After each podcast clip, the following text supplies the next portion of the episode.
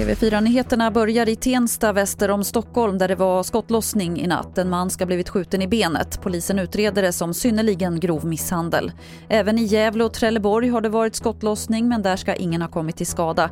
Det finns inga uppgifter om gripna i någon av städerna. Under natten krockade en husvagn och en personbil med en älg på E45 vid Vilhelmina. Föraren i bilen, en man i 50-årsåldern, avled av skadorna han fick. Ingen av de andra ska ha skadats allvarligt.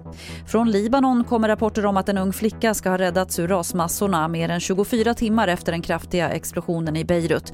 Det här skriver Al Jazeera. man hoppas att fler ska kunna räddas levande även om dödssiffran väntas stiga. I nuläget har 135 bekräftats döda och minst 5 000 dödades i explosionen.